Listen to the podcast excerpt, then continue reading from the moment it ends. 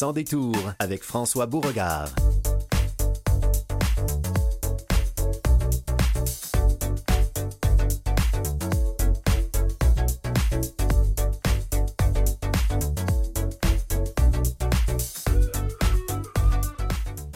Bonjour tout le monde, ici François Beauregard. Nous sommes le 19 février. et oui, déjà à l'antenne de Canal M Vues et Voix, c'est sans détour.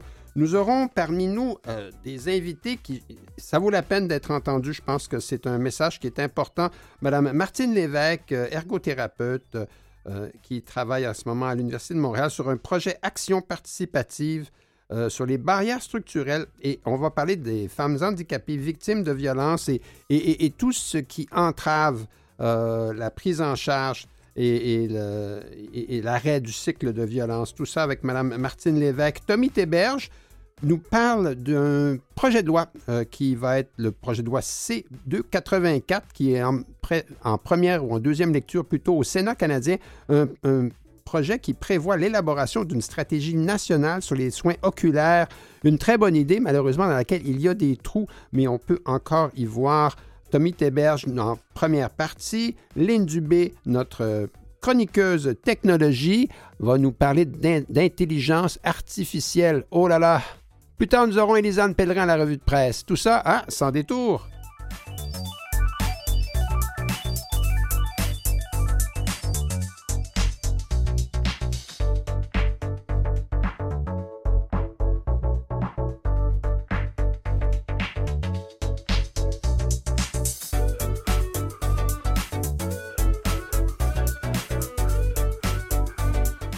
Bonjour Lynn, comment ça va? Ça va très bien, malgré le petit froid qui ah. nous glace les os. Quand il fait soleil, il fait froid. C'est comme ça l'hiver. Ou bien il y a de la lumière. Ou bien il y a de la lumière. Voilà, c'est ça. Mais enfin, aujourd'hui, tu nous parles d'intelligence artificielle. Et, ça, c'est à la fois euh, emballant et euh, des fois épeurant. Oui, voilà. Ah, Effectivement, en tout cas, pour ma part, je peux pas parler pour tout le monde, mais c'est sûr que je travaille en informatique, puis euh, je, je, mets souvent des freins à, l'intelligence artificielle parce que pour moi, intelligence artificielle, pour l'instant, c'est encore euh, presque synonyme de confidentialité et c'est pas toujours simple de savoir est-ce que on est euh, on est bien préservé de ça ou pas avec l'intelligence artificielle. Alors faisons attention à qu'est-ce qu'on demande. exact, parce que c'est comme un énorme couteau à deux tranchants. Euh, ça peut être un, outil de productivité euh, formidable. Incroyable. Qui va changer le monde. il faut s'y attendre. Et en même temps, entre de mauvaises mains ou euh, des mains mal intentionnées, euh, ça va devenir un, outil de désinformation. Euh, oui, on a toujours du bon et du mauvais. Hein. Ben, Alors, prenons le bon côté. voilà, exactement. si on s'en sert comme il faut. Copilot Pro est une application qui est apparue presque spontanément là, sur, mon, sur mon ordinateur. Euh, ah bon? Oui, j'étais. moi, j'ai Windows, là. Puis euh, un jour, euh, c'était marqué que ça m'annonçait que Copilot était maintenant dispo en démonstration, puis que je pouvais m'en servir. Bon, ben, effectivement, parce que ça vient avec Microsoft. Oui. Alors, je pense même qu'on le retrouve, moi je ne suis pas une grande utilisatrice de Edge pour l'Internet, mais je pense qu'on le retrouve là aussi. Mais euh, je suis vraiment plus utilisatrice iPhone. mais là, notre objectif, c'est toujours iPhone versus Android. Alors, on, ratisse l'âge, là. Oui, c'est ça. Oui, oui, là, là, effectivement, on l'a sur toutes les plateformes. Alors, c'est pour ça qu'il faut quand même se mettre des petites lumières rouges, là. oui, oui. Mais c'est parce que euh, c'est à la fois. Euh, en quoi est-ce que ça peut nous aider? La, première question, c'est si on utilise l'application Copilot est-ce que c'est, ou copilote, euh, est-ce que c'est accessible? Est-ce qu'ils ont pensé à nous? Oui, je dirais que c'est accessible pas mal, mais ça va dépendre de quels sont nos besoins ou nos demandes. Et moi, j'aimerais ça commencer en le comparant quand même avec euh, ChatGPT, hein, qui est sorti, puis là, c'était la folie furieuse. Oui. Mais le ChatGPT, il nous demandait de donner notre localisation, puis euh, il nous disait qu'on avait accès au 3.5 gratuit, mais que si on voulait avoir la version 4, euh, c'est quoi la différence entre les deux? C'est que le 4 est vraiment à jour. Une autre coche, oui. Et l'autre s'arrêtait en 2021. Alors, si vous lui posiez des questions plus récentes, il ne répondait pas. Euh, Copilot euh, nous offre la possibilité d'utiliser le chat GPT gratos. OK. Le 4. Tout de suite? Ah, fait que, oui, alors ça, déjà en partant, et il ne nous oblige pas à nous connecter, donc il ne nous oblige pas, du moins sur l'iPhone, je ne sais pas sur l'ordinateur, mais il ne nous oblige pas à connecter un compte, ce qui, euh, ce qui pour moi est déjà un petit peu une liberté dans le sens où je lui donne moins d'infos. Exact. C'est plus rassurant de ce côté-là. Exact. Oui, puis il ne me demande pas non plus de, de, lui donner ma localisation, chose que j'ai toujours trouvé un petit peu étrange. Pourquoi? Tu as besoin de ma localisation? Ben, pour, avoir des belles annonces ciblées là, qui vont atterrir dans ta boîte. Oui. Donc, c'est ça. Donc, euh, pour ça, euh, moi, je suis balancée, je, suis tournée plus du côté de copilote à cause de ça. Et l'autre chose que j'aime moins, même de copilote et de ChatGPT, c'est que je trouve qu'on s'en va vers une pensée unique. Hein, parce mhm. que quand on pose une question, on a une réponse. Une réponse, et, ça donne un point de vue qui, est, qui se veut neutre, mais euh, hum, rien n'est neutre. pour l'instant. Rien n'est neutre. Pour l'instant, on repassera. Et je dirais que, par exemple, pour quelque chose qui est très... Euh, terre à terre du genre euh, je veux arriver à faire telle manipulation avec mon afficheur braille, hein, par exemple. Ben là, c'est du concret. Il n'y a pas 20 000 réponses. on va lui Il n'y a, a, pas de controverse, là, ici. Euh, non, ça. Non, pas du tout. C'est ça, c'est ça. Alors ça, je trouve ça fantastique parce que, tout comme si on lui demande une recette, on va avoir le pas à pas. Le point 1, point 2, point 3, point 4, c'est magique et c'est tellement mieux que de passer sur Safari, par exemple, ou Google, où des fois on s'y perd un peu dans nos réponses. Oui, puis euh, souvent les premières, euh, les premières réponses qui nous sont fournies sont, en fait des commandites euh, ou des choses qui sont des... des, des... En fait, c'est peut-être ce qui a été le plus souvent utilisé, mais ce n'est pas ce qui nous est utile. Oui, ou ceux qui payent pour être en tête de liste. Exact, c'est ça. Hein, donc, moi, j'aime beaucoup ça pour ça. Euh, pour qu'est-ce qui peut être vraiment euh, d'opinion ou euh, parce que là aujourd'hui on ne dit pas que la science c'est comme c'est une pensée unique dans la science, mais je, moi, je suis pas d'accord avec ça. La science, c'est quelque chose qui doit toujours bouger et toujours évoluer. Alors, si c'est ça, j'ai besoin qu'on puisse euh, euh, qu'on puisse battre de nos euh, de nos positions et tout ça. Alors là, je décroche. mais mais pour, revenir à donc l'interface ou l'utilisation elle-même est assez facile si on a un lecteur d'écran ou une voice-over. Pour ça, ça va bien. Oui, c'est un petit peu difficile dans Copilot sur l'iPhone de trouver le champ de texte, mais moi, je donne toujours le truc, si vous êtes avec VoiceOver, déposez quatre doigts dans le bas, puis balayez vers la gauche, vous allez arriver au champ de texte qui dit « Posez-moi une question ». Ça, c'est assez clair, hein? Posez-moi une question, c'est là. Alors, on active ça, puis là, on peut dicter notre question, puis ensuite, on va avoir le bouton euh, Envoyer ». Donc ça, c'est correct. Mais si vous commencez à vous promener dans les suggestions que Copilote vous donne, euh, là, oubliez ça, là, vous allez peut-être vous y perdre, ça ne sera peut-être pas super accessible. Mais ce qui est vraiment plaisant aussi dans les réponses qu'on disait tantôt, c'est qu'en dessous, vous pouvez même copier. Oh. Hein, copier la réponse. Et ça, c'est le fun. Oui, parce, qu'on peut avoir une référence, là, ouais. Oui, puis, puis tu sais, des fois, on a plusieurs étapes, puis c'est long, on a de la difficulté à aller copier ça.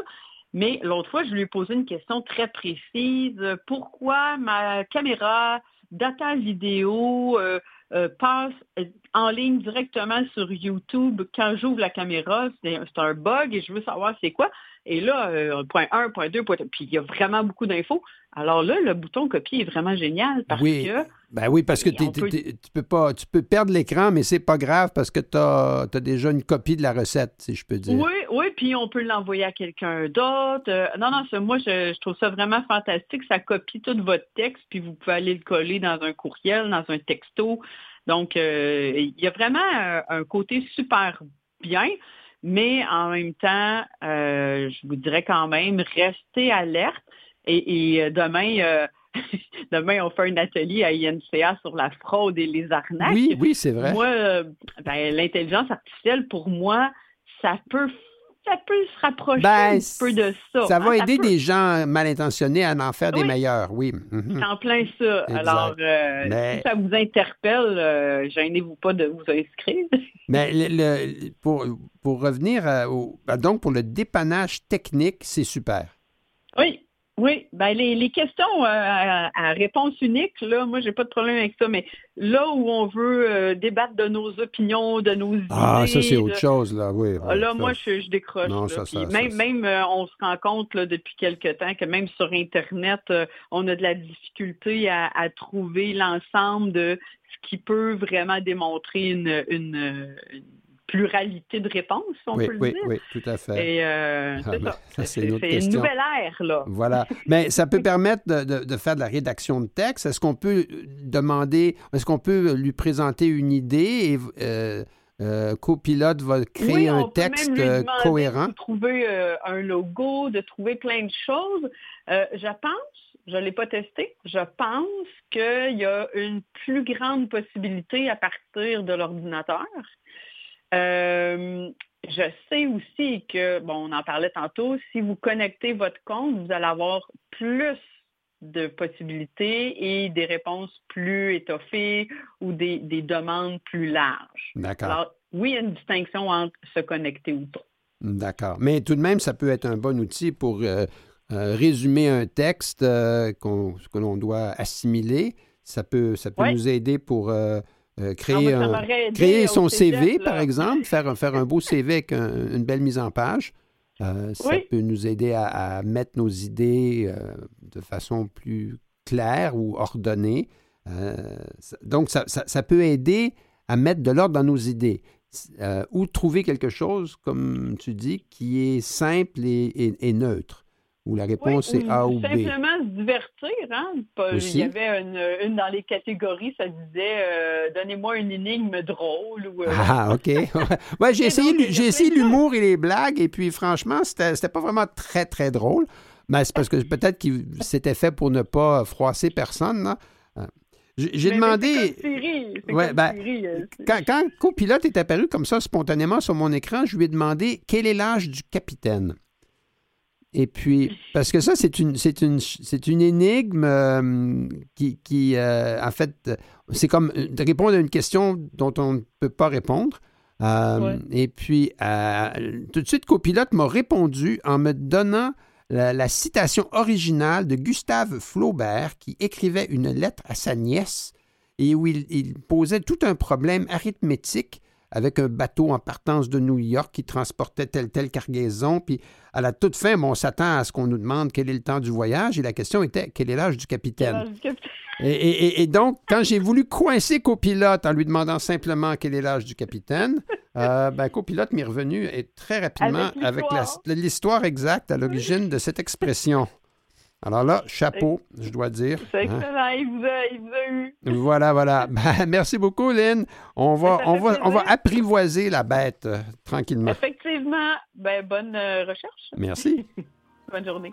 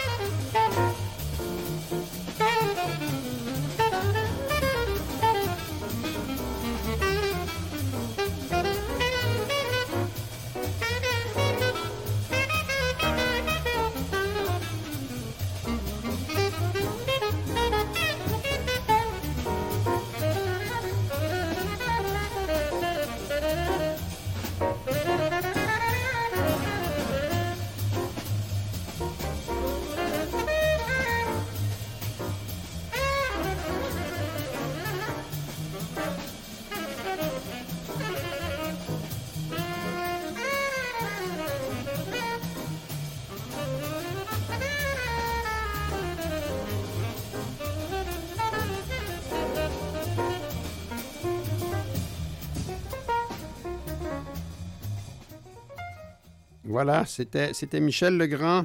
J'ai le plaisir d'avoir en ma compagnie Mme Martine Lévesque. Bonjour, Mme Lévesque. Bonjour. Vous êtes, vous êtes professeur à l'École de réadaptation de l'Université de Montréal et chercheuse au Centre de recherche de Montréal sur les inégalités sociales, les discriminations et les pratiques alternatives en citoyenneté. Et, vous êtes euh, docteur, docteur en ergothérapie? En fait, en santé publique. En santé publique, d'accord. Oui. Et, ce qui nous amène aujourd'hui, c'est la recherche que vous menez en ce moment euh, sur les barrières structurelles qui retiennent les femmes handicapées victimes de violences conjugales dans un cycle de violence et, vraiment euh, rendent presque impossible parfois leur accès à la sécurité. Euh, on en a déjà parlé ici à l'antenne de Sans détour plusieurs fois et, on le sait, les, les, femmes victimes, les femmes en situation de handicap sont beaucoup plus à être victimes de violences.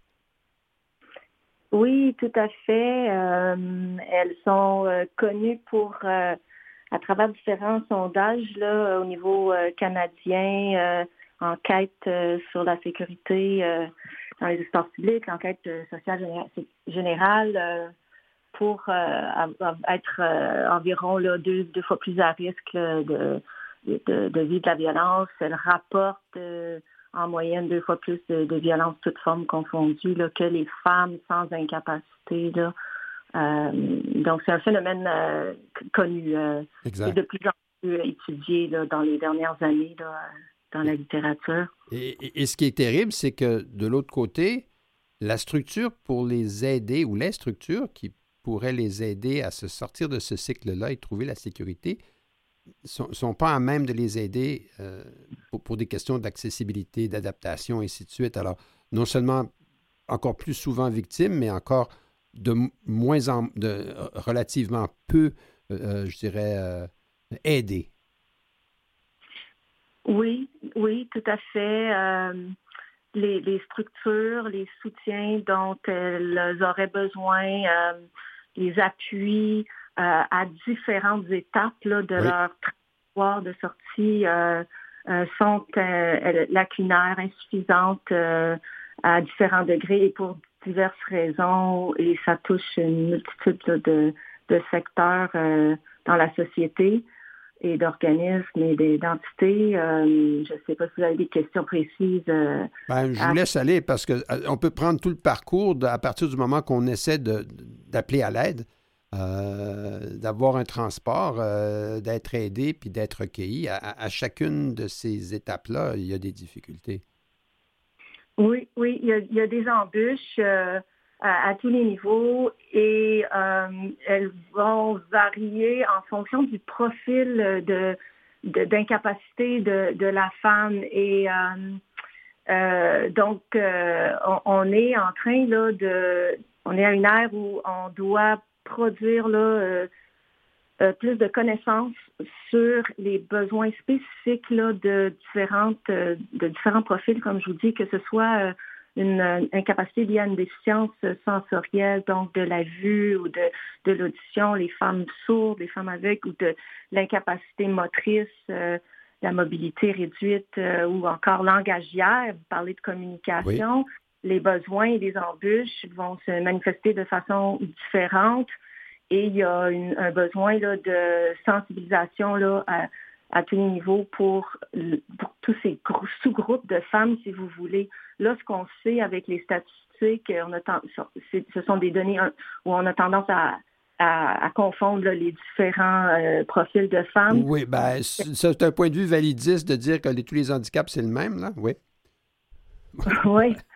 Euh, donc, il y a, il y a, il y a, une, y a ça, mais, mais c'est sûr que euh, dans le dans la recherche que nous avons menée en intersectorialité là, avec la Ville de Montréal, le CIUS Centre-Sud, des partenaires euh, du, du monde du handicap, dont le, regroupement des activistes pour l'inclusion et d'autres, des maisons d'hébergement, on a pu étudier la trajectoire pour essayer d'identifier des, façons de des embûches, mais aussi euh, des certaines stratégies ou solutions qui abordent euh, certains défis particuliers.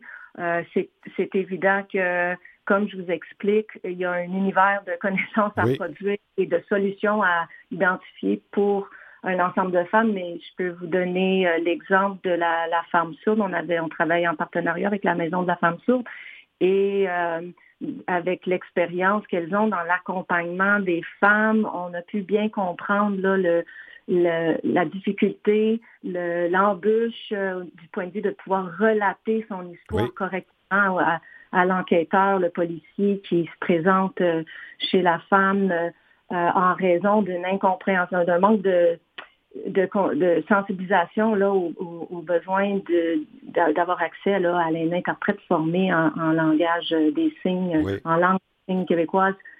Euh, et, euh, et, parce que les pratiques euh, habituelles vont, vont négliger là, de tenir en compte de ces différences-là, de ces besoins spécifiques et euh, dans le cas de la police, c'est de, tendre à vouloir utiliser papier, papier crayon ou d'avoir gesticulé ou d'utiliser un, un, voisin ou un membre de la famille qui est capable de se débrouiller un petit peu avec le langage des signes, mais ça entraîne toute une panoplie de, conséquences euh, au niveau juridique euh, si ça procède à une, une, cause en cours. la femme est très désavantagé à ce moment-là. Puis, Donc, ça c'est un exemple, un profil, un défi, la communication. Et puis, euh, on pourrait passer des heures là, à passer en revue l'ensemble de la problématique parce qu'on a aussi, évidemment, je le mentionnais, les femmes à mobilité réduite qui ont des besoins en architecture adaptée universellement. que le euh, transport adapté soit, soit immédiatement disponible euh, parce que quand, quand il faut sortir d'une situation euh, dangereuse, c'est pas euh, dans, 48 heures, là, c'est maintenant. Non, c'est ça. On ne peut pas passer par un, système de, réserve, réservé d'avance de son transport adapté. Ça ne fonctionne pas dans le contexte de, la violence conjugale. Euh, à ce niveau-là, nous, à, la ville, avec le service de la police de la ville de Montréal et le transport adapté, euh, euh, il, s'est développé une entente de service où on va rapidement euh, pouvoir accéder à un transport adapté d'urgence. D'accord. et mais c'est une, politique qui a été qui est applicable à d'autres contextes, dans le contexte d'incendie, dans des, des, des maisons d'hébergement ou des centres d'hébergement, mais qu'on a que les, les, les, institutions puissent s'entendre entre elles, entre la police de s'assurer que ça s'applique aussi dans le cas de la, de la femme en, situation de violence conjugale et nécessitant un transport qu'un fauteuil roulant, par exemple. Mais c'est le cas de, de, notre projet ici à Montréal, mais euh, en, région, euh, euh, c'est loin d'être euh, oui, c'est dans une résolu. Oui, tout à fait. Dans une région euh, moins densément peuplée, là, cet enjeu-là est plus difficile. Ça, c'est en collaboration avec la ville, le service de police de, la ville de Montréal, ainsi de suite. Mm-hmm. Donc, on, peut voir une, volonté institutionnelle qui a certains moyens.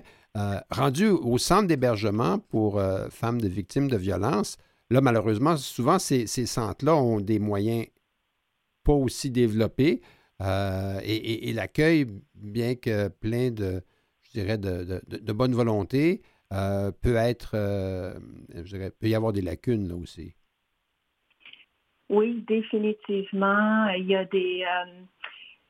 J'aimerais quand même dire que c'est en mouvement. Il y a énormément de, bonne volonté, comme vous le dites, d'efforts qui sont faits. Il y, a, des, beaucoup de maisons qui sont en train d'investir pour amener des changements là, du point de vue de leur niveau d'accessibilité, de leur mise en accessibilité. Euh, mais jusqu'à euh, l'an dernier, euh, parce que je travaille en collaboration avec le, regroupement des, maisons pour femmes victimes de violences conjugales et elles ont en fait mis sur pied un beau programme, un projet d'accessibilité justement pour pour renforcer le, système de soutien en, maison d'hébergement, les services et l'hébergement. Mais il reste tout de même que la moitié des, le, plus de la moitié des maisons euh, ayant été sondées ont rapporté qu'elles ont dû refuser des demandes euh, de, la part de femmes ou de femmes avec enfants en situation de handicap. Donc une problématique euh, parallèle qui en raison de, problématiques liées à l'accessibilité universelle. Donc, il reste que c'est un, il y a énormément d'améliorations de, à faire. Il y, a, beaucoup de chemin à faire. Ce qui, ce qui est heureux, c'est que au, moins on s'est engagé dans ce chemin-là, même s'il risque encore d'être long. Oui, oui, il y a, vraiment une. Je, je, crois observer une augmentation de la, la, prise de conscience de l'importance de pouvoir répondre aux besoins de toutes les femmes et de donc d'efforts qui sont mis. Euh, toutefois, c'est long, c'est lent, c'est. Oui, euh, et, c'est malheureux. Ben, Madame, Madame Lévesque, je vous remercie beaucoup. C'est tout le temps dont nous disposons. Euh, on va continuer à, aller dans ce sens-là parce que il y, a une grande injustice qui doit être, je dirais, résolue. Oui, puis il faut y aller jusqu'au niveau là, des gouvernements et des décideurs pour mettre en place là, les, les bonnes euh, ressources, complexité du processus pour les maisons. Ce n'est pas juste au niveau des maisons d'hébergement, il faut dire, euh, puis euh, une imputabilité éventuellement au niveau légal de prendre possible les moyens pour les femmes. Ben, je vous remercie. Merci à vous. Merci. Avec François Beauregard. De retour après la pause en compagnie de Tommy Théberge, nous allons parler d'action citoyenne. Appelons ça comme ça. Bonjour, Tommy. Bonjour, François. Euh, Tommy, euh, vous êtes avantageusement connu, si je peux dire, euh, dans la communauté handicapée visuelle et dans la communauté dans un sens plus large. Vous avez eu une carrière politique à Longueuil. Vous êtes maintenant cadre pour l'organisme Renaissance qui fait, on, le sait, au Québec et partout en Amérique du Nord, du recyclage dans un concept, je dirais, d'économie sociale. Mais aussi. surtout de l'insertion en emploi. De la réinsertion, oui, c'est tout à fait juste, exact. Euh, et, euh, mais on ne parle pas de ça aujourd'hui. Non. On parle de la loi C-284 euh, et, de son cheminement et de ces, de ces ou d'une grosse lacune qu'on y retrouve. Ben, en fait, oui, pour faire un petit peu la, courte histoire, en janvier dernier, un peu par hasard, je tombe sur euh, C284. Alors, qu'est-ce que C284? Euh, c'est une loi visant l'élaboration d'une stratégie nationale euh, qui permet de soutenir la prévention, le traitement des maladies oculaires ainsi que la réadaptation visuelle. Tout ça dans un but d'améliorer les perspectives de santé de l'ensemble des Canadiens. Donc, je trouve cette, euh, c'est vertueux, oui. Oui, c'est très vertueux, mais en même temps, je pense que, c'est très intéressant que ce soit amené, euh, soit amené par euh, le politique à Ottawa, puisque puis on va en parler un petit peu plus loin, mais il y a, ça se vit à différents niveaux, l'accès aux aides ou l'accès aux services des personnes handicapées au Canada. Mais donc, cette, cette loi-là est maintenant rendue à l'étape de la sanction royale. Donc, c'était presque à la sanction royale. C'est-à-dire qu'elle a franchi les étapes de la Chambre des communes et maintenant elle est rendue au Sénat. Donc, moi, je l'ai vu là. Malheureusement, je l'ai pas Ces jours-ci, quand on parle du Sénat, on parle, c'est maintenant. Euh, le, Sénat canadien ne siège pas cette semaine, mais va siéger, a siégé la semaine dernière et siégera à nouveau la semaine prochaine et début mars. Et la loi euh, sur euh, les soins oculaires au Canada devrait être approuvée au Sénat dans les prochaines semaines. Exactement. Le porteur du dossier, c'est le sénateur Mohamed Ravali. Et euh, en fait, moi, en prenant connaissance de cette stratégie-là canadienne, puis je vais, je vais exposer euh, tout à l'heure un petit peu à quoi elle consiste, mais euh, pour moi, il y a définitivement un grand absent, c'est-à-dire tout l'accès aux aides, aux aides adaptées, ce qu'on appelle ici au Québec les, les aides techniques pour les personnes handicapées visuelles. Donc, on parle ici autant de la loupe que de la lulette, que du logiciel ou encore des téléagrandisseurs. En fait, c'est l'ensemble des aides techniques euh, et de son accessibilité. Euh, n'apparaît pas dans les différents énoncés dans, qui, lesquels vont être regardés à travers cette, cette, cette nouvelle stratégie-là. Bon, ma réaction, c'est une réaction vous citoyenne. Donc, le 5 février, j'ai adressé une lettre à l'ensemble euh, des, sénateurs canadiens dans laquelle j'expliquais le problème. J'expliquais le problème qu'au Canada, ben, ça se vit à géométrie variable. Euh, dans certaines provinces, euh, on va payer jusqu'au tiers, des fois jusqu'à même 50% de la note pour avoir accès à nos aides techniques et payer aussi pour des services de réadaptation. Exact. alors, que dans d'autres provinces, comme, ben, comme au Québec? Effectivement. Nous, au Québec, on est, euh, via la Régie d'assurance maladie du Québec, on a le programme des aides visuelles qui va couvrir une partie euh, des aides techniques si on répond à certains critères. Donc, à ce moment-là, les aides sont prêtées aux personnes et lorsqu'elles ne l'utilisent plus, le remet, dans le fond, à la Régie de l'assurance maladie qui va la prêter à des nouvelles personnes. Donc, les personnes au Québec n'ont pas à débourser d'argent et l'aide lui est prêtée. Et tous ces services de réadaptation sont couverts euh, par l'État. Donc, à ce moment-là, par la santé, santé services sociaux du Québec, et elle va recevoir les services soit en mobilité, soit en écriture, en lecture ou en optométrie euh, de manière gratuite. et, donc, le, but euh, de, la loi, du cadre de loi que le gouvernement fédéral veut faire adopter, ce serait de voir qu'il y ait une standardisation, une uniformisation à travers le Canada euh, des soins oculaires. mais, on parle de soins oculaires, mais toute la partie au sujet des aides techniques n'apparaît nulle part. est évacué. En fait, dans la stratégie, donc c'est dans les 18 prochains mois, à partir du moment où il est adopté, ils vont travailler sur quatre axes. Donc, euh, je peux peut-être vous les résumer rapidement. Le premier axe, euh, donc, qui vise, dans le fond, à regarder au niveau des professionnels de la santé, c'est quoi leurs besoins en formation, c'est quoi, bon, les orientations en matière de, prévention, en matière de traitement de maladies oculaires. Donc, euh, c'est toute la partie euh, formation, prévention, donc rester à l'affût, tout ça, donc des professionnels qui œuvrent dans le réseau de la, dans le milieu de la santé des soins mhm, oculaires. Donc, ça, ils vont se pencher sur ce premier item. Deuxième item, donc, c'est la recherche. Donc, améliorer la collecte de données, mais aussi le partage entre les provinces puisque parfois, hein, les informations... C'est un peu en silo. Un petit peu en silo, des fois. Troisième aspect, bien évidemment, promouvoir tout ce qui est l'échange des renseignements euh, et, et, euh, l'échange des renseignements et la recherche, donc, sont deux volets, excusez-moi, je les ai, mis, je les ai fusionnés, là. Vous voyez, ils sont quand même très proches, là. Mais donc, il y avait toute la recherche, les traitements, et le deuxième, évidemment, c'est tout ce qui est l'information qui doit circuler entre les provinces. Et le quatrième volet, dans le fond, c'est euh, l'accès euh, facilité, dans le fond, l'accès aux nouveaux médicaments. Donc, ah, l'introduction des, traitements vous savez, des fois, on entend parler, ah, il y a traitement génique ou des choses comme celle-là. Oui. Oui, donc d'avoir un mécanisme qui, qui ferait en sorte que ça irait beaucoup plus vite, puis qu'on pourrait l'utiliser euh, euh, conséquemment plus rapidement dans les différentes provinces. Donc, ça, c'est les quatre éléments. Mais évidemment, moi, ce qui m'a sauté aux yeux, c'est que vous savez, les personnes handicapées visuelles, lorsqu'ils vivent une, situation, soit une perte de vision ou autre, ben, il y a des impacts sur toutes ces, sphères de vie. On peut avoir un traitement, il va toujours nous rester par contre des limitations. Ces limitations-là, ben, ils sont de toutes sortes. Hein. Ils sont dans nos déplacements, ils sont en écriture, ils sont en lecture.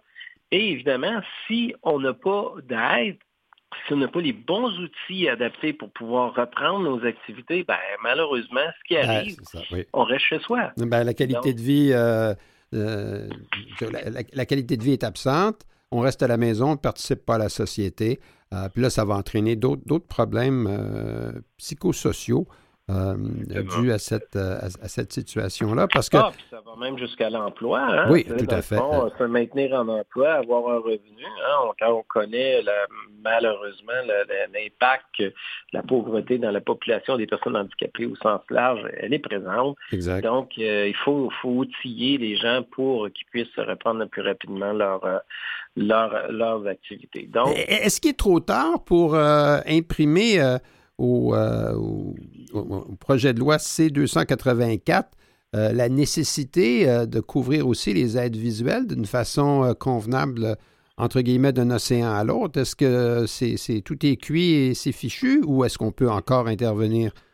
Ben, en fait, moi, j'ai fait une action, mais c'est sûr que chacun est libre aussi d'interpeller. Les organismes aussi auraient peut-être dû le faire. Je n'ai pas vu d'organisme interpeller, ça c'est malheureux. Euh, j'aurais aimé, j'aurais aimé voir ça. Mais euh, il est quand même. Bon, moi j'ai interpellé les sénateurs. Aucune réponse. Donc, euh, en fait, j'ai eu une accusé-réception du Sénat me dirigeant vers la personne qui est le porteur de dossier, le sénateur porteur de dossier, duquel ne m'a jamais donné suite à, à, ma demande, ce qui est un peu dommage. Par contre, là, la prochaine étape, à partir du moment de l'adoption, c'est les consultations. Donc, mhm. moi, ce que je vais inviter, c'est les citoyens, les personnes qui sont sensibles à cette question-là, les organismes maintenant, ben, il faut absolument participer à ces consultations-là qui vont mener à des recommandations. Et ces recommandations-là, donc, ils sont tenus dans, dans 18 mois de présenter les recommandations aux deux chambres pour adoption d'un plan d'action qui va s'étaler sur les cinq années suivantes. Donc, quand même, ça travail de longue haleine, mais on peut saluer l'effort qui est fait d'en parler puis de vouloir commencer à travailler sur ça. Mais j'invite vraiment, moi, les gens à être, euh, bon, à être euh, vigilants dans les prochains mois, puis de participer à cette démarche canadienne que je, que je salue d'ailleurs, hein, ici. Euh, ben, c'est une excellente initiative, mais c'est comme une porte ouverte, mais encore faut-il y mettre le pied puis rentrer. si on a l'occasion d'exprimer les, les, besoins la communauté handicapée visuelle auprès de, du législateur, ben, il faut profiter de cette occasion-là. Il ne faut pas euh, rester muet, euh, s'asseoir sur ses mains, comme on dit, euh, puis espérer que pour le mieux. Et tu sais, j'ai depuis que j'ai rédigé cette lettre, j'ai eu quand même beaucoup de commentaires de, personnes handicapées visuelles de différentes provinces. Puis, puis effectivement, c'est drôle parce que certains partageaient leur réalité, ceux qui sont dans les provinces du Pacifique ou en Ontario ou dans l'Ouest. Puis vraiment, c'est ça se vit pas pareil d'un océan à l'autre.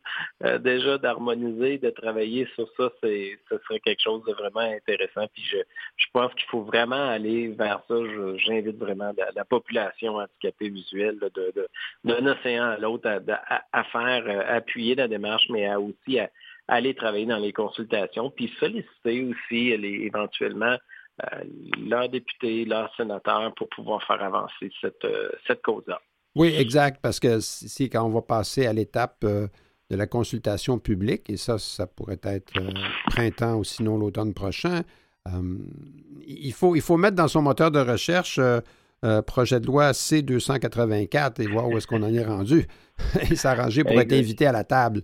Euh, Exactement. il y avait un autre euh, petit clin d'œil aussi dans, euh, dans le, projet de, loi qui va être adopté par la loi qui va être adoptée par le Sénat aussi. Il y avait un petit clin d'œil, puis ça, je trouvais ça quand même intéressant où on nous dit que maintenant, depuis ben, dès son adoption, le mois de février sera le mois de la dégénérescence maculaire. Oui, tout à fait. On va en parler la semaine prochaine ici. Ah oui? Ah oui. Ah, ben, c'est vraiment bien. Puis donc, ce sera maintenant officiel. Ce sera le mois de la dégénérescence maculaire. Puis je voyais justement euh, déjà en fin de semaine une belle, euh, une belle publicité. Là, je crois que c'était la QDM qui avait fait une publicité sur l'importance de la santé oculaire. Donc, euh, il faut en parler. Puis je veux dire, ça touche, ça touche tout le monde. Hein. Tout le monde connaît quelqu'un dans sa famille, dans son entourage. avec avec une, une démographie vieillissante, les maladies oculaires ne feront que se multiplier en plus de je dirais, de, problèmes d'hygiène de vie où le diabète de type 2 augmente euh, et, ses conséquences. Voilà. Ben, on ben parle au Québec d'une population qu'on estime à 200 000 personnes qui auraient des problèmes, euh, des problèmes de vision. Donc, c'est une, masse importante de, la population. Exact. Ben, merci beaucoup, Tommy. Un projet C284. Gardez ça à l'agenda. Merci. Bonne journée.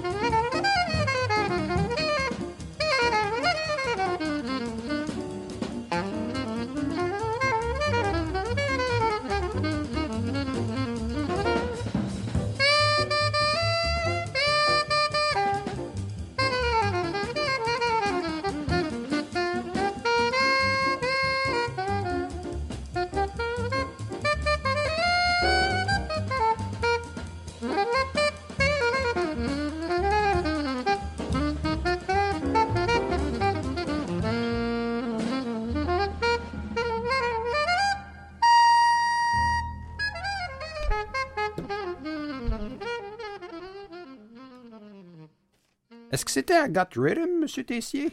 Oui, monsieur. Ah, ben merci beaucoup. Voilà, on connaît nos classiques. Hé, hey, Élisane Pellerin, bonjour. Bonjour. plein, de, plein de nouvelles euh, dans, dans, dans, les cartons aujourd'hui. On, on, on, a des sujets euh, qui touchent euh, toutes sortes, toutes sortes d'aspects de la vie. Là. On va même parler un genre de spécial Saint-Valentin à un moment donné. Un retour sur la semaine dernière.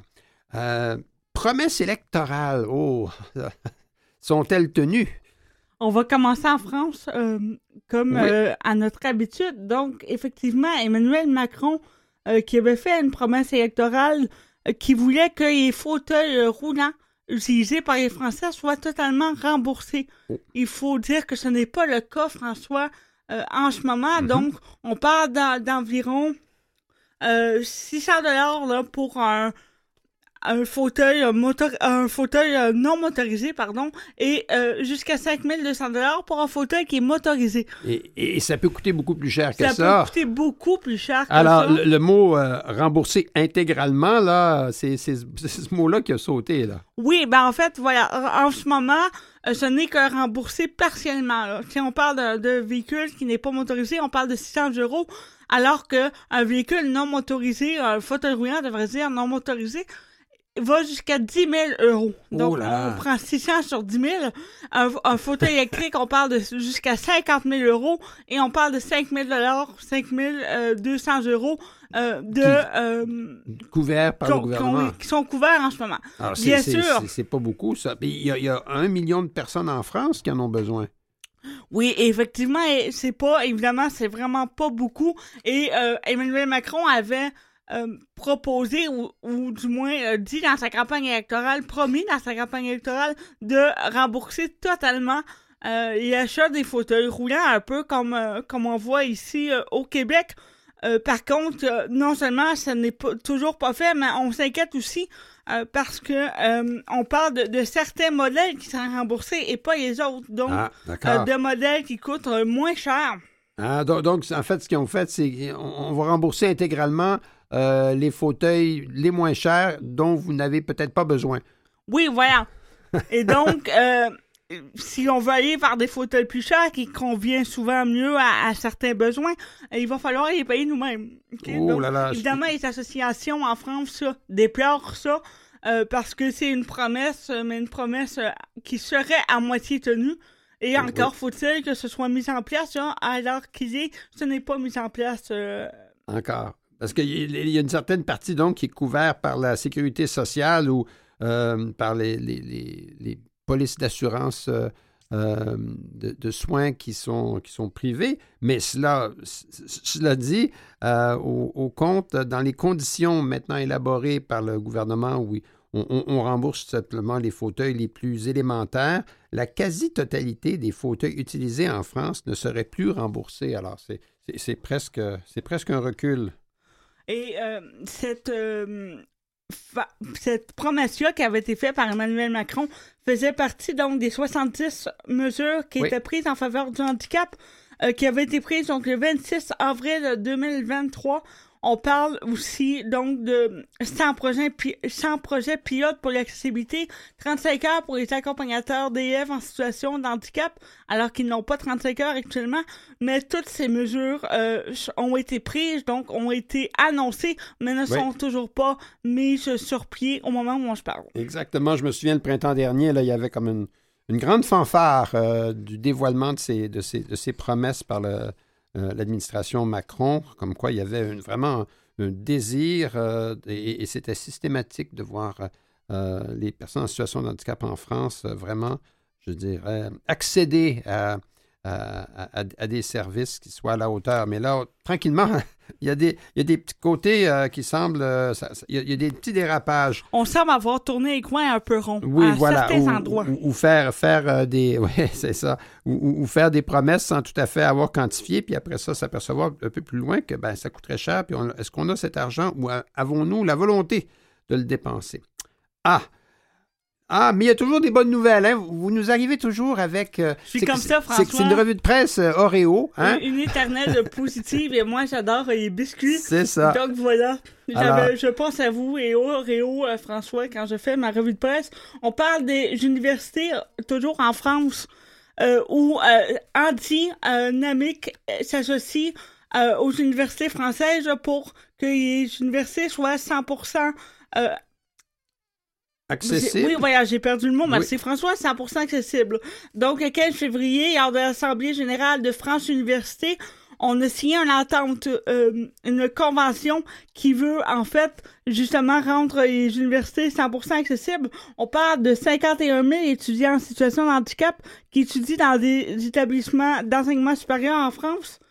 Et on parle donc de 45 000 dans les universités, donc 92 et, donc, on, parle des services euh, de vie étudiante, d'handicap, des informations intéressantes aussi, mais il, faut développer, euh, d'abord, il y a des dispositifs d'accompagnement des étudiants et étudiantes en situation d'handicap, euh, labelliser, labelliser, c'est un néologisme qui signifie identifier les associations étudiantes formées à la culture inclusive en matière d'handicap, on veut aussi favoriser l'engagement citoyen euh, sur le volet handicap, soutenir euh, l'entraide sociale étudiante en faveur des, des élèves, euh, des étudiants en situation de handicap, soutenir aussi les étudiants en situation de handicap, en situation de handicap, oui, en mobilité internationale, parce qu'on sait souvent que malgré les offres de mobilité internationale qu'on voit un peu partout dans les universités, beaucoup d'élèves en situation de handicap ne peuvent pas se permettre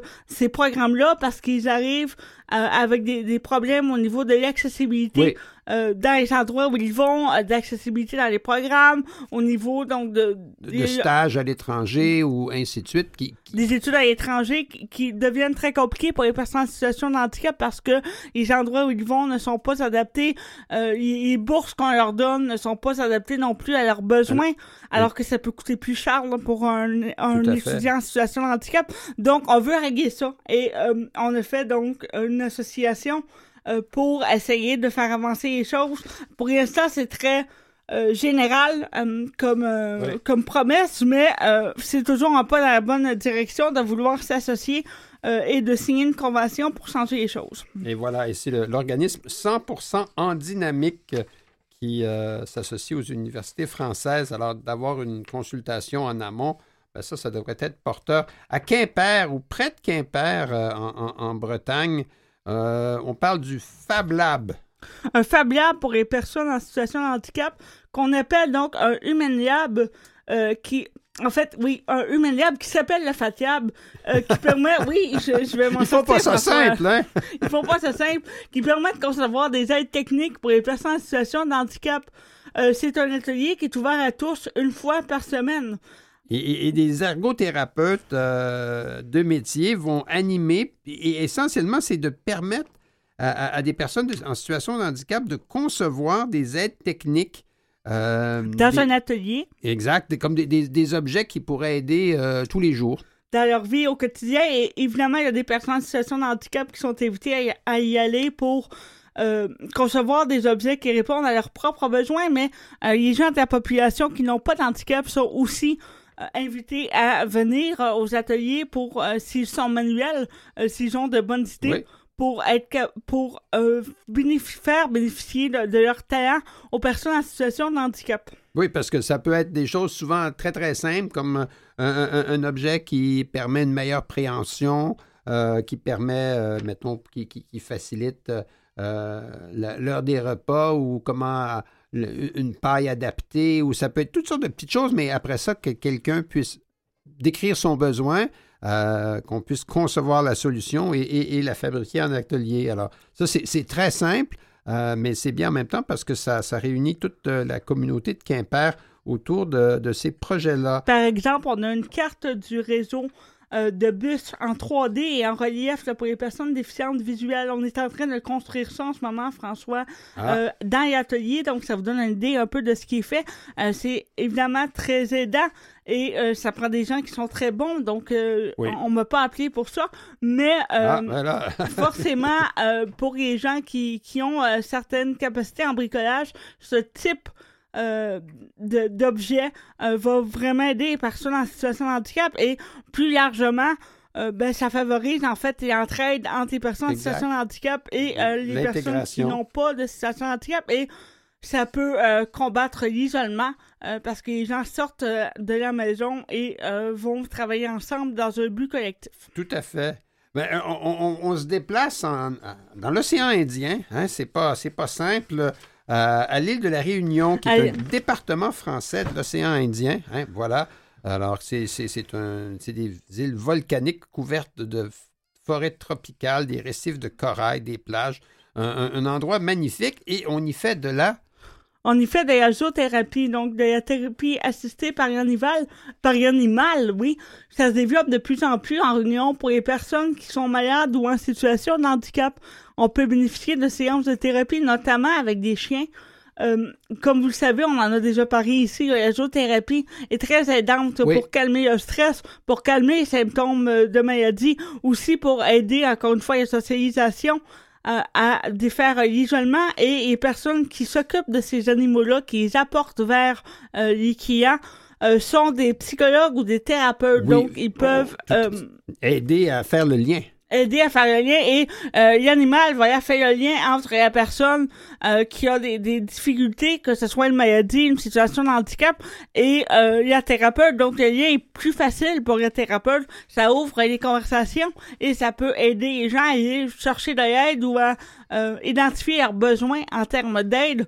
donc c'est quelque chose qui, qui est très favorable au, au, à la thérapie euh, par l'animal et euh, on est bien content que ça se développe en Union. On voit ça aussi au Québec depuis quelques années. Tout à fait. Et, ça donne de magnifiques résultats. Et il faut pas, encore une fois, c'est important que ce soit dans un cadre qui est structuré avec. C'est pas tous les animaux qui sont capables et il faut qu'il y ait un, intervenant, une intervenante euh, spécialisée qui fasse le, lien avec l'animal. Bon, on va se laisser là-dessus pour tout de suite. On va aller faire un tour au retour, on va aller euh, en Grande-Bretagne.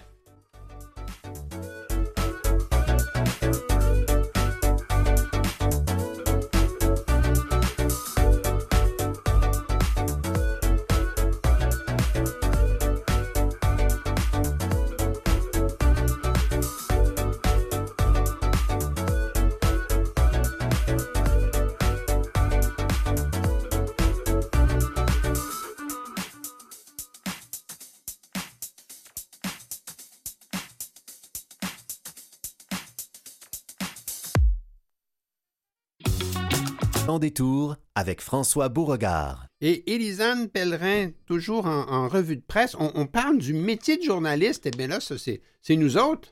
Mais ben, moi, je ne suis pas journaliste, François. Oh, mais presque. Bah, ça dépend ah, de où on à temps partiel, à temps partiel. oui, bon, OK, à temps partiel, d'accord. Donc, on parle d'un métier britannique qui s'appelle Ability Today, qui ouvre de nouvelles voies pour les journalistes en situation de handicap. Euh, bien sûr, percer dans le métier de journaliste, c'est difficile. Encore plus, évidemment, pour les personnes en situation de handicap. Donc, euh, c'est une plateforme au Royaume-Uni, euh, j'ai dit Ability Today, euh, qui a été lancée en 2014 pour surmonter les obstacles en publiant des actualités en mettant en lumière la recherche et en créant des opportunités, des opportunités pour les journalistes en situation de handicap. Ils ont en fait développé même une, une, académie de journalisme en situation de handicap.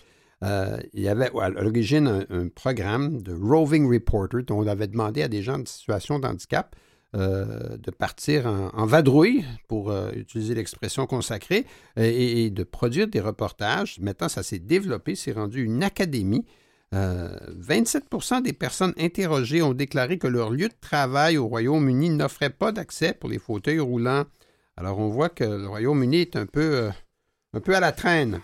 Oui, donc l'Académie a été lancée en 2020 et va permettre aux journalistes de, développer euh, leurs habiletés et euh, c'est quelque chose qui est reconnu et donc ça, ça les aide à, par la suite à trouver du travail dans d'autres dans d'autres journaux et à, augmenter en fait leur ben, leur employabilité. Leur employabilité, ouais, je cherche mes mots aujourd'hui. Voilà. Ben, et, c'est sûr qu'il faudra à ce moment-là que le lieu de travail soit accessible. En plus, euh, on, change de sujet complètement. C'est comme ben, la semaine dernière, c'était la Saint-Valentin. Donc, euh, dans les médias où euh, on, a produit un petit peu plus de trucs à ce sujet. Et, et là, on parle de trouver l'amour en Espagne et en Suède. Oui, On commence en Espagne où on a une nouvelle application qui s'appelle Dender Club. Dender, comme Tinder, mais avec un D. Oui, avec un D comme dinde. Dender Club euh, permet aux utilisateurs euh, atteints du syndrome de Down ou d'un handicap intellectuel, donc on appelle le syndrome de Down euh, ici à trisomie 21. Exact. de avoir des rendez-vous. Donc c'est exclusif à ces gens-là. ils peuvent s'inscrire et se rencontrer entre eux euh, l'outil vise à garantir des rencontres qui sont sécuritaires. Donc, on parle, euh, on peut parier avec un quelqu'un du site internet qui va euh, valider d'abord notre identité et valider notre handicap et qui, euh, par la suite, donc, va euh, nous, nous aider à nous inscrire sur le site pour les personnes qui auraient des, des difficultés à s'inscrire par elles-mêmes. Donc, c'est une démarche qui est plus sécurisée euh, que les, les applications qu'on voit courantes, qui, qui sont, qui sont souvent des applications euh, où, là, il peut y avoir euh, des prédateurs euh, qui, qui, qui s'y glissent ou il peut y avoir des abus. Alors, le fait que ce soit un milieu sécuritaire, ça y est pour beaucoup. Il y a déjà 150 utilisateurs après, peu de temps après l'ouverture ou la disponibilité de Dinder Club en, Espagne, à Barcelone, plus précisément. Voilà. Et, on retrouve un peu la même chose en Suède. Oui, on retrouve un peu la même chose en Suède on parle de personnes qui ont euh, un symptôme de l'autisme ou une maladie, euh, un handicap intellectuel. Donc, ça s'appelle DIGV. Euh, c'est une, application de rencontre un peu de la même façon dont on vient de se parler. c'est aussi exclusif aux personnes qui ont un, trouble du spectre de l'autisme ou une différence intellectuelle et ils vont pouvoir donc y trouver euh, quelqu'un avec qui partager leur euh, quotidien. Euh, par contre, bon, c'est un peu plus limité comme rencontre dans l'optique où les critères pour s'inscrire sur le site sont quand même très précis. Hein. On a un, quotient actuel limite, donc qu'il faut pas dépasser soit en dessous, soit en dessus. Donc, on, parle quand même de, quelque chose qui est un peu plus euh, segmenté. Segmenté, imité euh, pour euh, les personnes en situation de handicap. mais encore une fois, là, on veut prioriser la sécurité des gens. Vous l'avez dit, François, les personnes en situation de handicap sont plus vulnérables à se faire arnaquer par, sur les réseaux sociaux, sur les applications de rencontres et éventuellement là euh, pourrait être euh, la cible soit d'arnaque financière ou soit euh, même d'abus physiques. Donc c'est pas ce qu'on veut. c'est pourquoi on, a voulu là vraiment garantir la sécurité aux utilisateurs et aussi garantir une certaine homogénéité dans, le groupe des personnes qui vont être reçues sur le site. Et, puis en même temps, ben, il y a, reçu, je dirais, il y a une hospitalité aussi là-dedans qui est importante. Euh, parce que si on veut établir une relation avec les gens, ben, c'est important d'être honnête et transparent. Puis dans des sites de rencontres euh, euh, plus larges, peut-être une personne qui vit une situation de handicap ne pourra pas ou hésitera à être transparent ou transparent. C'est pas la chose que tu dis en premier, généralement. exactement. Alors ça, cette application qui s'appelle DigiVi, D-I-G-I comme digital et vie comme... je pense que c'est c'est du suédois. Et puis, ça veut dire oui, je pense. Ça veut dire nous. Nous? Ah, ben, bravo, merci. c'est pas parce que je connais le suédois, c'est que c'était écrit dans l'article. Ah, ben, ben, ben, parce que vous le lisez mieux que moi. Euh, et ça, ça a été lancé donc en novembre 2023. Il y avait eu quelque chose au Québec, euh, oui. je pense. C'était Nolu. Nolu, oui, euh, c'est Nolu Qui, qui, a été lancé par quelqu'un qui était en situation de handicap. Et une de ses collègues. Nolu a été lancé quand même il y a quelques mois, ça doit faire maintenant un, an et demi mhm. euh, que c'est lancé. Euh, c'est toujours actif euh, à ce que j'en sais. c'est un peu pour la même chose. Par contre, ce n'est pas exclusif aux personnes en situation de handicap. C'est-à-dire que les personnes qui n'ont pas de handicap peuvent s'inscrire également, tout en sachant que c'est une plateforme favorable aux personnes en situation de handicap où les personnes en situation de handicap vont dévoiler plus facilement euh, leurs euh, défis euh, au quotidien. Donc, les personnes sont avisées de ça si elles décident de s'y inscrire. Ça s'appelle NOLU, N-O-L-U? Oui. Bon, ben bravo, ben ça c'est bien parce que on peut peut-être pas toujours être à Barcelone ou en Suède, mais si on est chez nous. Oui, mais c'est sûr que de rencontrer en Suède quand on est au Québec, euh, ben, c'est plus long. Ben, on ça va coûte cher pour rester en tête. oui, voilà. Hein. Ah, mais en, parlant de voyage puis d'aller en Suède, il y a un magazine euh, qui s'appelle Liligo, L-I-L-I-G-O, magazine du voyageur, qui vient de faire un numéro spécial euh, voyage accessible. Oui, il nous donne donc les cinq destinations les plus accessibles, François. Et, nous y sommes. et nous y sommes. Ah, bon, encore ici, j'ai quand même euh, quelques retenues, OK? Quand il parle d'accessibilité, euh, on met ça entre guillemets, OK? Mais quand même. Tout est relatif, mais c'est amusant parce que dans ce magazine, il parle d'accessibilité des destinations voyage qui sont accessibles. Euh, et il y a une description d'Amsterdam, oui. Euh, où c'est accessible, euh, sauf si vous êtes handicapé visuel puis vous êtes dans le chemin des vélos. Euh, mais ça, c'est une autre histoire. Marrakech et Agadir au Maroc.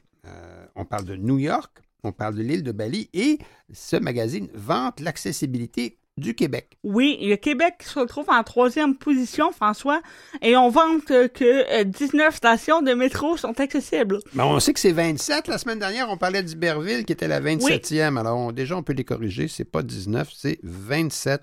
En tous les cas, cependant, nous, euh, la semaine dernière, on disait seulement 27. Et eux, eux, disent déjà 19. ils se réjouissent de 19. Donc, vous voyez, euh, bon, voyons pourquoi je mettais des bémols. On parle aussi de New York qui est en quatrième position. On parle de 20% des stations de métro qui seraient adaptées. On peut revoir les chiffres. Là, et leurs chiffres ne semblent pas tout à fait à jour, mais quand même, ils se réjouissent du 20% euh, de New York, ils se réjouissent de 19 stations euh, du Québec, on peut en reparler sur le fait d'être adapté ou pas.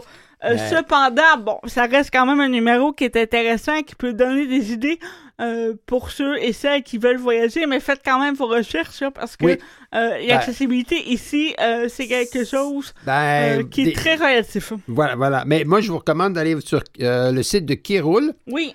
Kiroul, qui est une excellente ressource en, tourisme accessible, qui décrit très, très bien les sites au Québec qui sont accessibles hiver comme été avec...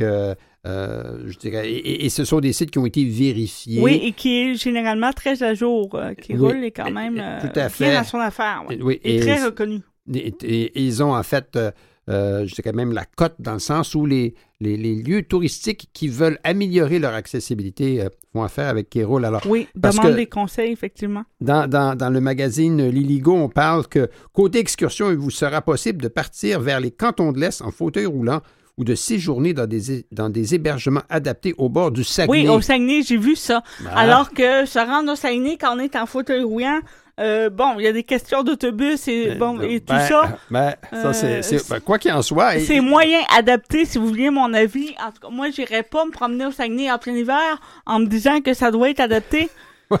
je sais pas pourquoi, je sens que je ne reviendrai pas à temps pour la semaine prochaine. Ben, euh, en tout cas, mais ce qui, moi, ce qui me frappe, c'est qu'un magazine européen de voyage qui parle d'accessibilité commence le paragraphe en disant C'est bien connu, le Québec fait partie des précurseurs de l'inclusion dans le monde. Alors, à la fois, on peut s'en réjouir et se dire euh, Oh boy, comment c'est dans le reste du monde? moi, je me questionne puisque je m'en réjouis. voilà, voilà. Quand on est rendu à se réjouir de 19 stations de métro adaptées, euh, je, me questionne sur l'état du monde. Mais savez-vous que Las Vegas est, une ville particulièrement adaptée?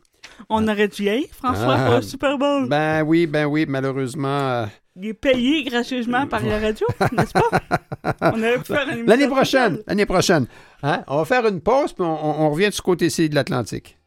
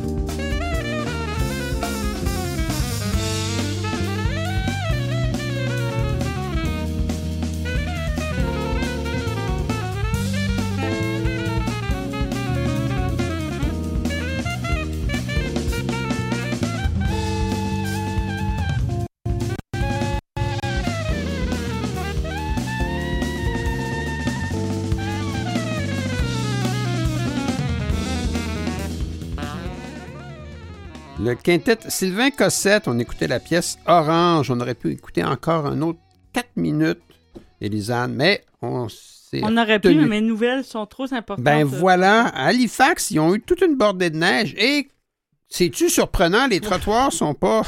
J'allais dire surprise, François, les trottoirs ne sont pas déneigés. Ouais, voilà. On connaît ça ici euh, au Québec euh, et à Montréal. Donc, des résidents d'Halifax vivant avec une déficience visuelle ou, un handicap physique euh, affirment donc que c'est dangereux, évidemment, de se déplacer en ville parce que les trottoirs sont recouverts de neige et de glace. et ça fait déjà une semaine que les bordées de neige sont tombées. Oh, alors là, ça, c'est quand même, c'est pas le lendemain, là, c'est une semaine après. C'est une semaine après. Et, des gens témoignent qui, ont, qui sont restés littéralement euh, encabanés trois jours, incapables de sortir. Parce que le trottoir devant chez eux n'était pas déblayé. Et même après une semaine, c'est toujours extrêmement dangereux pour les gens. Donc, évidemment, on se plaint de ça. Euh, à Halifax, un peu à la façon dont on s'est plaint euh, à Montréal, euh, ce n'est pas une priorité pour les villes de déneiger les trottoirs pour les personnes en situation de handicap. Et, pour ceux qui ne sont jamais allés à Halifax, je peux vous dire que c'est par endroits très pentus. Oui, oui, oui. Il y a quand même de bonnes montagnes. Oui, alors quand on va à Halifax, d'avoir des trottoirs glacés, puis ça, ça descend vers le, tu, vers le te ramasses vite en bas. Oui, voilà. Peut-être plus, plus vite que plus vite que, prévu. Plus vite que prévu, plus vite que, que, souhaité. Ben, au Québec, là, ça, ça frappe en plein, au, je dirais, au cœur du pouvoir, l'accessibilité à l'Assemblée nationale. Oui, moi, l'Épinière et Motricité Québec, qui est un organisme quand même très connu ici. Le mémo, oui. Euh, au, Québec, donc, qui demande à ce qu'on fasse quelque chose parce qu'il y a une demande qui a été envoyée le 12 février à la présidente de l'Assemblée nationale du Québec de même qu'au premier ministre François Legault et à toutes les formations politiques de l'Assemblée nationale parce que l'Assemblée nationale n'est toujours pas accessible pour les personnes en situation de handicap, qui sont 21% euh, des Québécoises et des Québécois. Oui, et, ce, qui est, vraiment terrible, ils se sont arrivés. En fait, ce qui est arrivé, c'est qu'il y a eu une commission parlementaire à laquelle les gens de, euh, du MEMO, moi, l'Épinière Motricité Québec, étaient conviés. Et en fait, ils ont eu de la difficulté à participer à, la commission parlementaire à laquelle ils étaient invités parce qu'ils avaient des. Les trottoirs n'étaient pas déglacés, il n'y avait pas de rampe, euh, le seuil des portes était surélevé, les corridors, les ascenseurs n'étaient pas adaptés. Alors, ils se sont aperçus qu'ils étaient invités à, s'exprimer euh, et ils ne pouvaient pas le faire. Ils ne pouvaient pas se rendre au micro. Voilà. Alors là, c'est assez, euh, assez terrible. On pense qu'on peut avoir une, politique nationale d'accessibilité, mais là, ça commence même à l'endroit où on exerce, je dirais, la démocratie. On parle du 23 octobre 2023, là où ils ont été invités. Donc, on les attendait, François, c'est ça le pire. On les attendait, mais on ne peut vérifier que c'était accessible pour eux. Et donc, depuis, euh, pas de changement au niveau de l'Assemblée nationale. C'est pourquoi l'organisme aujourd'hui sort un peu euh, de, de, ces gonds pour demander formellement à ce que quelque chose soit fait. parce que depuis octobre, on n'a pas d'avancée à ce niveau-là. Et, si en octobre, c'était pas accessible, on peut imaginer euh, euh, maintenant, là, dans le temps du Carnaval de Québec, il y en a un petit peu plus de neige et de glace. En décembre 2021, vous vous en souvenez peut-être, le député solidaire Sol Zanetti avait fait, je dirais, un, un, truc médiatique où il s'était rendu à l'Assemblée nationale en fauteuil roulant. Là, de temps en temps, des gens euh, capables de, se déplacer euh, avec plus de facilité se disent on va passer une journée en fauteuil roulant pour faire une démonstration. Ah ben, il l'avait fait. Il l'avait fait. Il y avait eu de la médiation, la médiatisation, dis-je. Oui, mais depuis, encore une fois, il n'y a pas eu beaucoup de progrès. voilà, après ça, ben, on a passé à d'autres choses euh, du côté de Québec solidaire et du gouvernement en entier. En fait, c'est la présidence de l'Assemblée nationale qui devrait être responsable euh, comme organisme ou, entité euh, de rendre l'Assemblée nationale accessible à tous les citoyennes, toutes les citoyennes, tous les citoyens. Alors, c'est à suivre. C'est un peu, c'est un peu gênant, franchement. Quelque peu, quand même. Voilà. Euh, en, parlant d'accessibilité, euh, les transporteurs, les, routiers au Québec euh, font face maintenant à une échéance. Oui, ben en fait, c'est au niveau fédéral parce que les entreprises de camionnage sont sous juridiction fédérale, François. Donc, oui. c'est vraiment le gouvernement du Canada qui s'occupe de ça.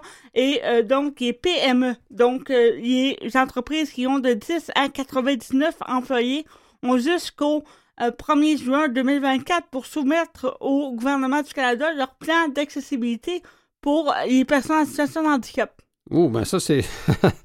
quand on est en février, ça a l'air loin, juin, mais ça va arriver vite. Ben, en fait, ce qu'on demande, c'est d'avoir euh, vraiment un document qui euh, liste les obstacles euh, des différentes compagnies. par exemple, qu'est-ce qui est, qu'est-ce qui n'est pas accessible et où est-ce qu'on a des enjeux. Et en, juste en dessous de donner les solutions euh, qu'on va apporter. Donc c'est vraiment quelque chose, un document très précis qu'on demande avec à la fois les enjeux et les solutions apportées par la compagnie. Euh, donc c'est quelque chose qui devrait servir à avoir un plan pour améliorer euh, l'accessibilité euh, universelle au niveau euh, du camionnage. Ça peut être le bâtiment, ça peut être les bureaux, ça, peut, être les camions Ça peut être les camions, ça peut être aussi les, communications pour les personnes en situation de handicap, une déficience visuelle ou auditive. Alors, ça peut aller joindre le site de l'entreprise et, c'est important, c'est pas juste les employés, mais il y a aussi les clients. Hein, voilà.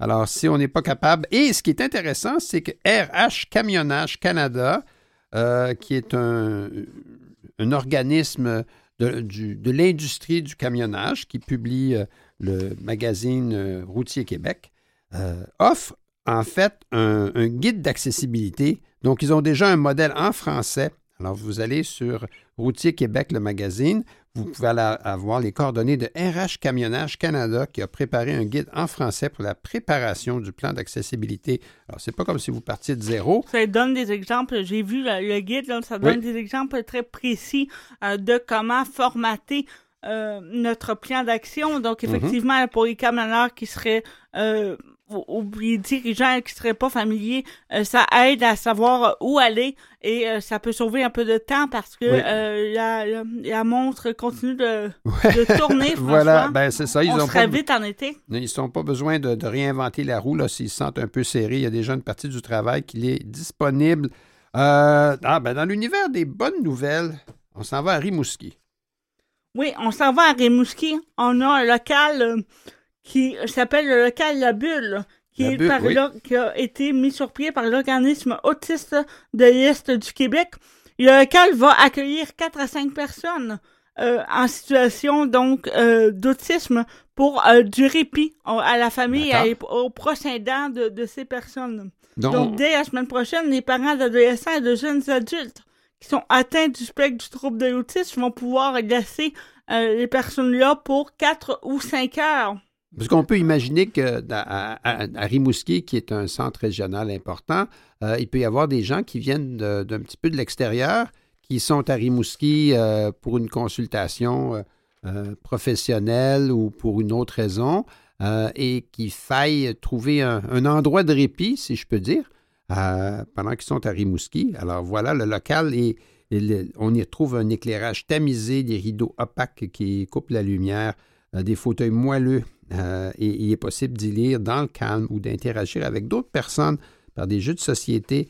Euh, donc, euh, l'autisme de l'Est du Québec a aménagé ce local-là à Rimouski dans ses bureaux administratifs pour permettre d'accueillir des familles pendant des demi-journées alors qu'ils ont affaire à être à Rimouski. Effectivement, c'est un projet donc de 180 000, euh, 180 000? 180 000 sur deux ans. Euh, il s'agit donc euh, d'une collaboration entre l'organisme et la ville qui va nous permettre donc euh, de d'aider les parents et les familles qui ont des personnes autistes. On parle de 3500 personnes qui sont qui vivent avec le spectre de, de l'autisme dans la région. Exact. Et dans un service similaire dans la MRC de la Métis et celle de la Matépédia devrait ouvrir ses portes dans les prochains mois. Déjà à Rivière-du-Loup, à la maison Lautny, AUT comme autisme ni, hein, comme Lautny, à Rivière-du-Loup offre déjà ce service-là. Ben, là, c'est le temps des impôts. C'est le temps des impôts, François. Le crédit d'impôt est, sous-utilisé pour les Québécois.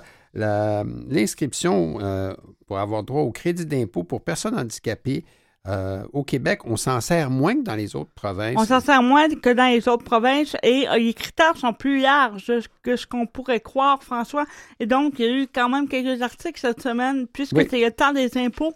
On veut que les gens qui ont droit à ces euh, crédits d'impôt-là puissent le prendre parce qu'évidemment, ça fait un bon changement au niveau de ce qu'on doit payer en impôts. On parle de près de 150 000 Québécois euh, qui, euh, chaque année, auraient le droit à ce, à ce crédit d'impôt-là, qui ne le prennent pas, qui s'en privent. Et, et, ce le, le, fait d'être éligible au crédit d'impôt pour personnes handicapées donne également, ouvre la porte également au régime enregistré d'épargne invalidité, euh, parce que pour pouvoir avoir un régime enregistré d'épargne invalidité, il faut comme premier, première condition, c'est qu'il faut avoir déjà droit au, au, crédit d'impôt pour personnes handicapées.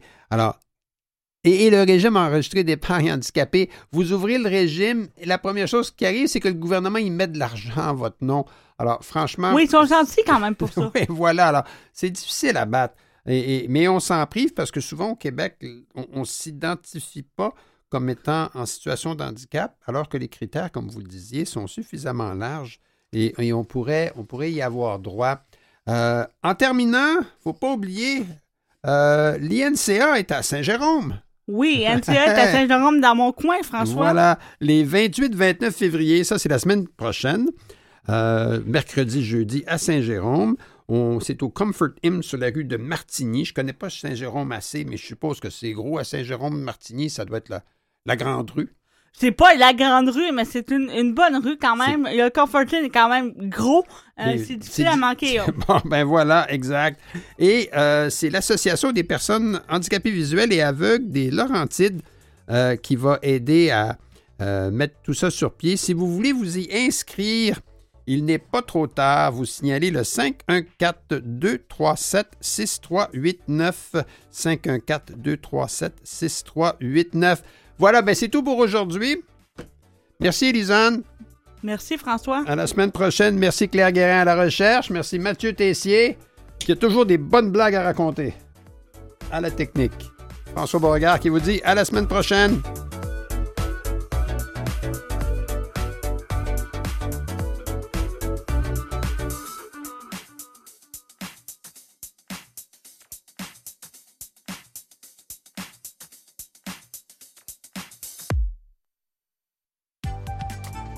Après ces quelques